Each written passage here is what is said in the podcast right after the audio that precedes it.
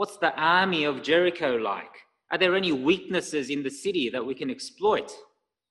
Uh, Joshua 2 is a spy drama uh, of the highest order, a little bit like James Bond. But uh, if you are a careful reader of the Bible, uh, you will know that the last time Israel sent spies into the promised land, well, it was an absolute disaster. Uh, you can read about it in Numbers chapter 13.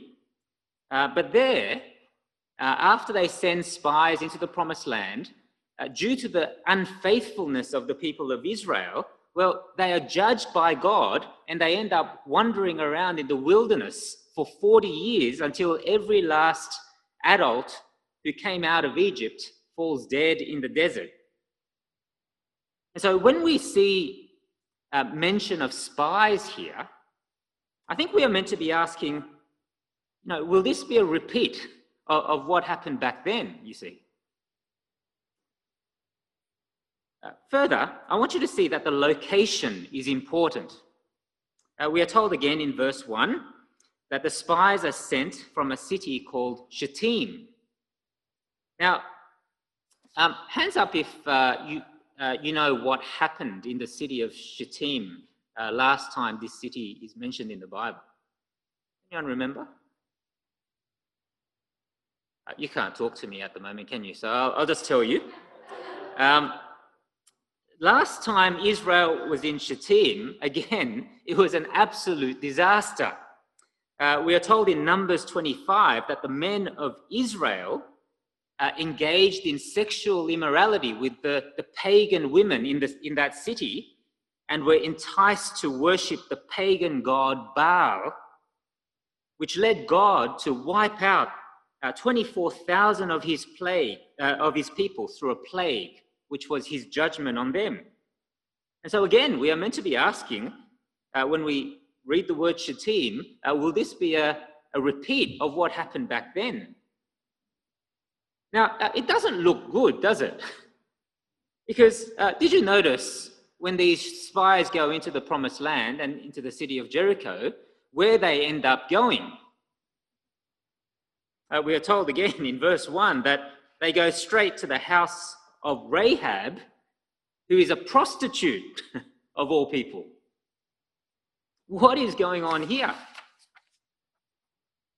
Uh, some people think that this is a completely innocent encounter. Uh, you know, some Bible commentators suggest that you know, the spies are not really doing anything wrong here. Uh, you know, a brothel seems to be a good place for spies to hang out and get some information about the city and, and so forth. But, friends, uh, I want to suggest that actually uh, these two Israelite spies are not as clean as what we might think. In fact, uh, it's hard to see in our English translations, but uh, this Hebrew text is, is full of sexual innuendo with words like uh, sleeping. Uh, the word uh, for lodging there, I think, is the word sleeping. And uh, a number of times you, you encounter the word entering in this part of Joshua to suggest that the spies were actually using Rahab's services, so to speak. It's astonishing, isn't it? I mean, these two spies are sent into the promised land on a righteous mission, but they end up no better than James Bond in his sexual immorality.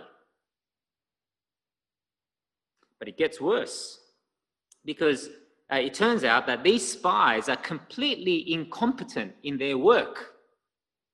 And notice that the spies in verse 1 are sent into the city secretly. But in verse 2, well, it's a pretty open secret, isn't it? Uh, for the king of Jericho uh, hears about them and he sends his henchmen to Rahab's place to seize the men. It doesn't look good for uh, these, these spies, these Israelite spies, does it? Uh, it does seem, doesn't it, that this will be the end for them and ultimately the end of God's promises to the people of Israel, of the land.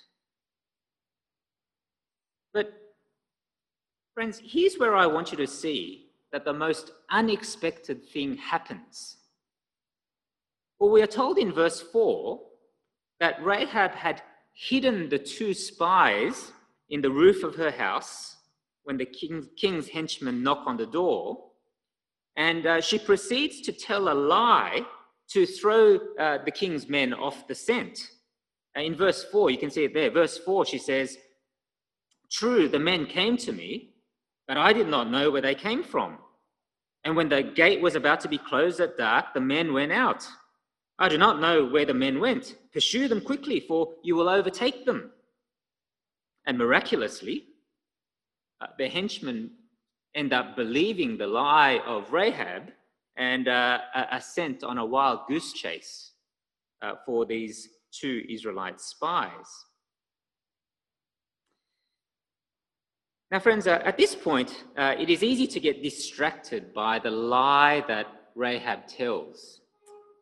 Uh, there's been lots of ink spilt on, you know, whether Rahab's lie was excusable uh, in the circumstances. I've seen lots of papers published on whether Rahab's story teaches us uh, about whether it is ever okay to lie, especially if it means, you know, saving another person's life.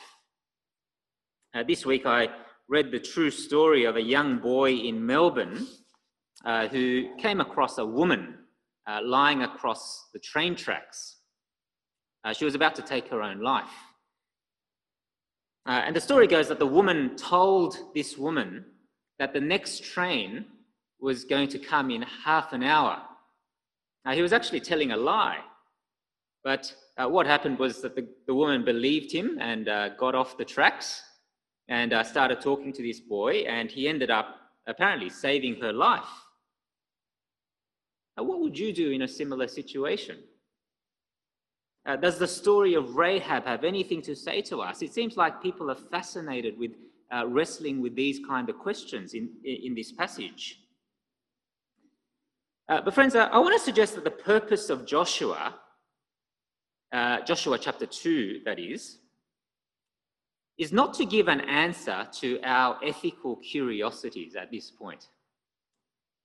Uh, you see, this part of Joshua is not a set of moral instructions that excuse lying in, in particular circumstances. Uh, rather, it is, a, it is simply a description of what Rahab did in the heat of the moment, which, uh, frankly, you and I might have done as well if we were confronted with a similar choice. Uh, now, given that the New Testament upholds Rahab as a model of faith, uh, perhaps the best we can do is to agree with uh, John Calvin, who taught that even though Rahab was motivated by faith in God, well, her works were tainted by sin. In, in this case, the sin of lying. And, friends, isn't that our experience as well? You know, so often I am motivated by faith, but find that my works are tainted and not always as pure as uh, what I hope them to be. Uh, but, friends, I, I, want you to see that uh, the big question in our passage this morning is not, you know, is it ever excusable to tell a lie? But the really big question is why would Rahab, of all people, choose to lie in order to save these spies? I mean, it's a crazy thing to do, don't you think? Uh, here is a pagan prostitute putting her, her very life at risk for these two spies who have not only taken advantage of her, but are on a mission to destroy her city. By any law, what she did is an act of treason punishable by the most severest of penalties. Why would Rahab do such a thing? Was it because she felt sorry for these two men? Was it because she fell in love with them, as like you know what often happens in spy dramas? Well, the answer that we are given in this passage is that it was actually none of those things. But it was actually because Rahab had come to put her faith in the promises of Israel's God.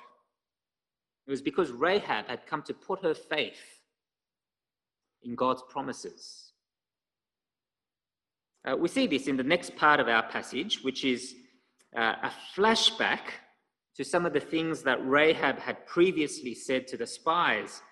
Um, you see, the, the writer of uh, Joshua often uses this, um, this narrative technique. He, he tells a little bit of the story, and then he gives a bit of a flashback uh, to something that happened before um, uh, that part of the story in order to fill in some of the important details that help you to understand what is going on. Uh, and here, in this flashback, uh, we are given a glimpse, a small glimpse into the nature of Rahab's faith. Uh, notice that it begins with knowing with certainty that God's promises will come to pass. Now, Rahab says in verse 9, uh, I know that the Lord has given you the land, and that the fear of you has fallen upon us, and that all the inhabitants of the land melt away from you. You see, uh, faith is about being sure of things in the future that God has promised. You see. But how has she come to know these things? How has she come to this certainty? You know, is it through her own imagination? Has she had some extraordinary vision of God? Well, no. You can see there that Rahab has come to know these things simply by hearing about God's powerful work of salvation in the past. You can see it there in verse 10, where she says, For we have heard how the Lord dried up the water of the Red Sea before you when you came out of Egypt, and what you did to the two kings of the Amorites who were beyond the Jordan, to Sihon and to Og, whom you devoted to destruction. You see, Rahab has heard that God has powerfully parted the Red Sea and rescued his people. And so she knows that the Jordan River is not going to actually pose an obstacle to God, giving the people the, the promised land. Further, she has heard how God has powerfully destroyed some of these kings and, and the people uh, of, of, of uh, that land who were God's enemies. And so she knows that it's only a matter of time before God will destroy the people of Jericho, her own city, her own people. You see, Rahab has come to know just how terrifying it is to be on the wrong side of this God. So, what does she do? Well, she changes sides, doesn't she? You can see this in Rahab's astonishing confession, uh, which is um, right in the middle of chapter 2. Uh, I don't know whether you are aware, but in Hebrew writing, uh, the most important thing is often placed uh, right in the middle of the text. Uh, it's a bit like how the best part of the sandwich is the juicy meat uh, that, that lies in the middle. And here in the middle of, of our passage, in verse 11, we find Rahab's confession where she says these words. Have a look with me at verse 11. She says, And as soon as we heard it, uh, our hearts melted, and there was no spirit left in any man because of you. For the Lord your God, He is God in heavens above and on the earth beneath. Uh, do you see what she's saying here? Uh, she uses, notice, the, the personal name of Israel's God, which is Yahweh, uh, or Lord in capital letters in our Bibles. And she says to these Israelite spies, uh, This Lord, this God of yours, well, he is the God of heaven and earth. In other words, she's saying, Your God is the only God in this world, and apart from him, there is no other God. And because she understands just how terrifying it is to be on the wrong side of this God, well, notice that she throws her lot in with the God of Israel and she casts herself upon his mercy and kindness. Now, that's why in verse 12 she asks the spies to swear an oath that when they enter into Jericho with the rest of the Israelite army, that they will treat her kindly when they come back to destroy the city. You see, friends, genuine faith is not just about knowing things about God. You know, the people of Jericho here knew all the right things about God. They had heard exactly the same things that, that Rahab had heard, but ultimately did nothing about it. That's why we are told that their hearts were melting in terror because they remained on the wrong side of God. But here, what we see is this pagan prostitute changing sides, saying, God, I want to be on your side. God, my only chance is to cast myself upon your mercy and your kindness.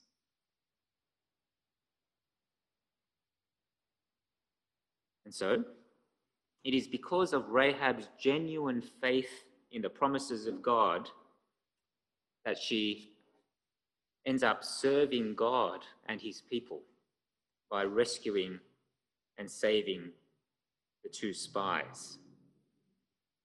In other words, friends, genuine faith is always an active faith. Now, this is not salvation by works, but it is to say that genuine faith that is distinguishable from dead faith, that is distinguishable from the faith of demons, as the New Testament puts it, is a faith that will be expressed in works of service to God and his people. Uh, you know, it's a bit like the famous bomb illustration. Uh, hands up if you've heard the bomb illustration before. No one? Well, imagine uh, if I tell you that there is a bomb underneath your seat. Uh, if you have genuine faith in what I have said, then you will be active, won't you? You'll spring up out of your seat, you'll try and drag others out of the way, and you'll rush out that door. But if you do not have genuine faith in the things that I have said, then you'll be passive. You won't believe a word, a word of it. You'll just remain in the same place. You know, it's exactly the same when it comes to our relationship with God. You know, God promises the forgiveness of sins and the eternal rest of heaven for those who put their faith in the Lord Jesus Christ, who is the Lord of heaven and earth. But genuine faith will always be accompanied by works of service to God and his people. And so, friends, do you and I have this kind of genuine faith in the Lord Jesus Christ? Are you and I serving God and His people in our lives? Or are you simply being passive? Has your faith made any discernible difference to the way you live your life? If it hasn't, then, friends, today is the day to do something about it, isn't it, friends? One of the things Joshua 2 teaches us is just how terrifying it is to be on the wrong side of this God. So, my plea to you is to align yourself with the Lord Jesus Christ. Cast yourself on his mercy and his kindness. And don't be passive. Be active in the way that you serve God serve Jesus and serve his people uh, in this world. Now, uh, if you've been listening carefully, uh, you might realize that there is something that has yet to be resolved uh, in this story uh, so far, and that is, well, what has happened to these spies?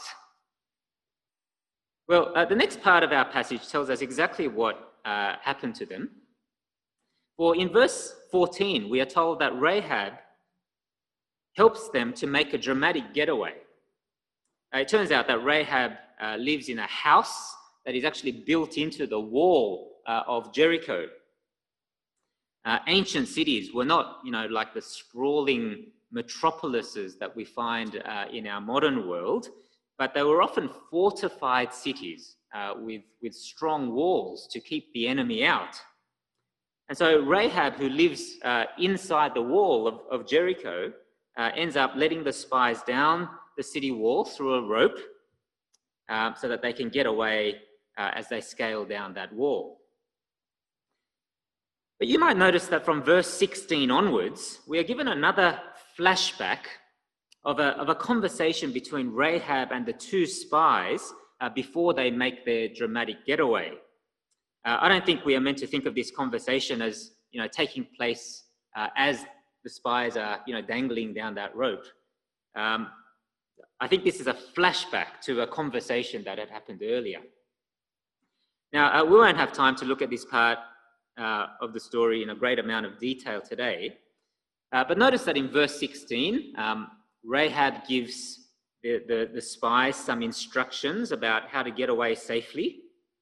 Uh, and in verse 18, the spies give some instructions to Rahab to tie a scarlet cord in her window, uh, a red or crimson colored cord uh, in, in her window so that when the judgment of God eventually comes to that city, when the Israelites come to attack that city, then they will know to spare the life of Rahab and everyone else who is taking refuge in her house. Um, it's a bit like what happens in Egypt, isn't it? Um, at the Passover. You know, the blood of the lamb is sprinkled on the doorposts of every Israelite house.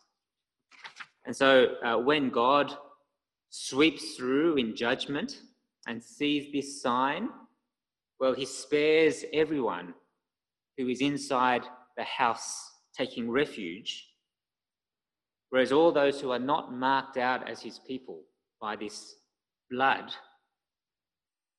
will suffer his terrifying judgment. And as we will see in following weeks, this is precisely what ends up happening in Joshua chapter 6. God gives the city of Jericho to his people, the people of Israel.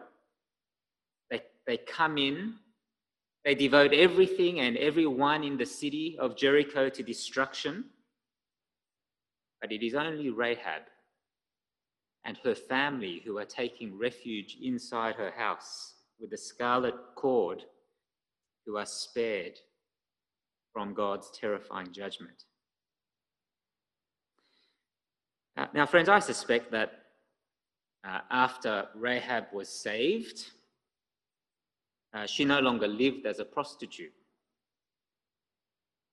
But uh, what we do know for certain from the genealogy of Matthew chapter 1 is that Rahab married a man called Salmon and had a son called Boaz. And Boaz became the great grandfather of the great King David. And it is from the line of David that the Christ was born. In other words, in God's kindness, this pagan prostitute called Rahab not only found a place in God's family, but she was used in the most unexpected of ways to bring about God's plan of salvation into this world through the death and resurrection of Jesus on the cross. For just like the scarlet cord, the blood of Jesus shed on the cross is able to shelter anyone who comes to him in faith, so that they will be saved, so that you and I can be saved from the terrifying judgment of God and be led into the promised land of heaven itself. Uh, you might know the well known hymn Rock of Ages, uh, which we're going to sing in a, in a moment. Uh, it was written by an English minister called Augustus Toplady.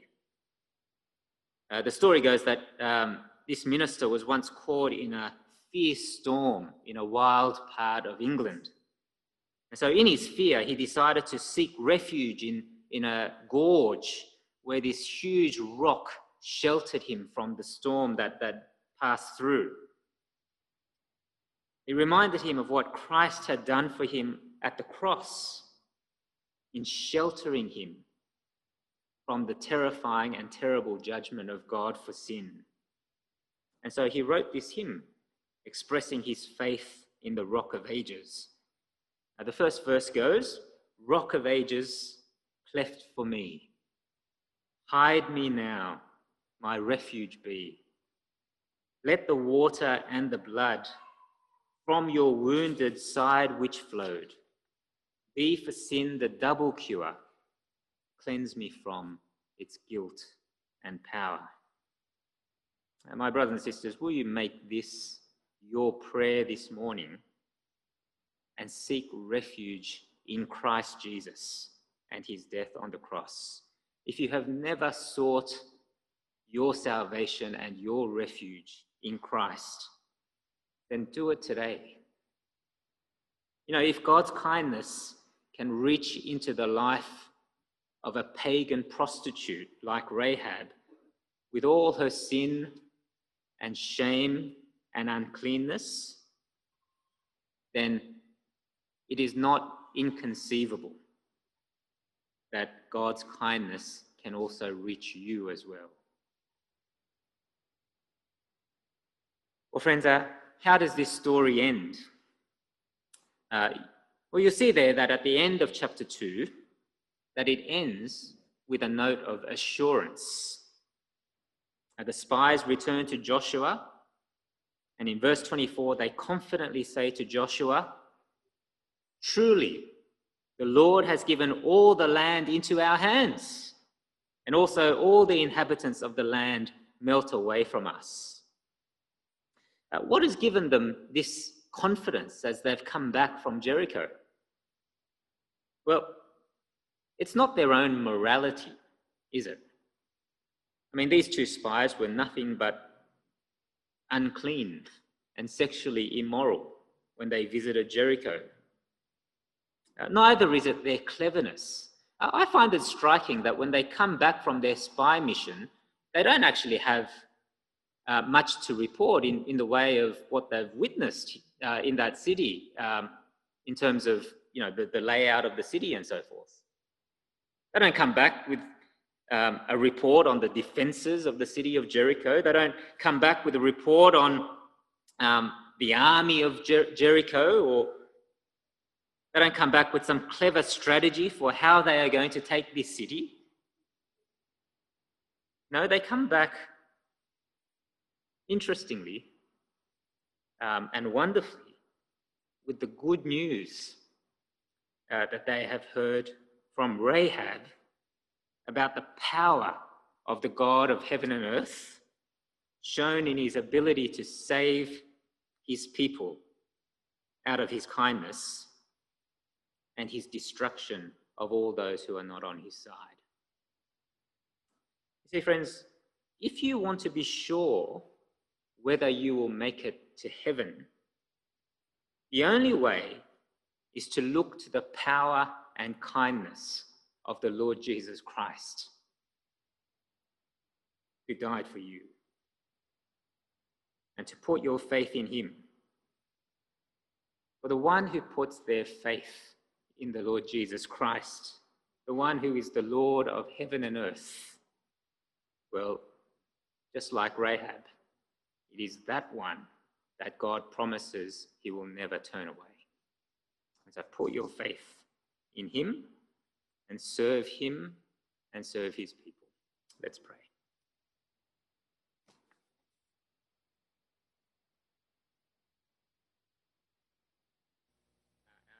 Father, we thank you so much for your word to us today.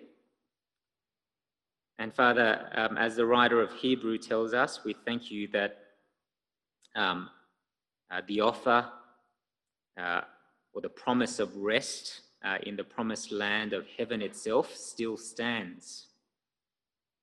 Father, we thank you that uh, in your kindness uh, you sent the Lord Jesus Christ um, to die on the cross so that anyone who puts their faith in him might find refuge and safety uh, from your judgment on your enemies.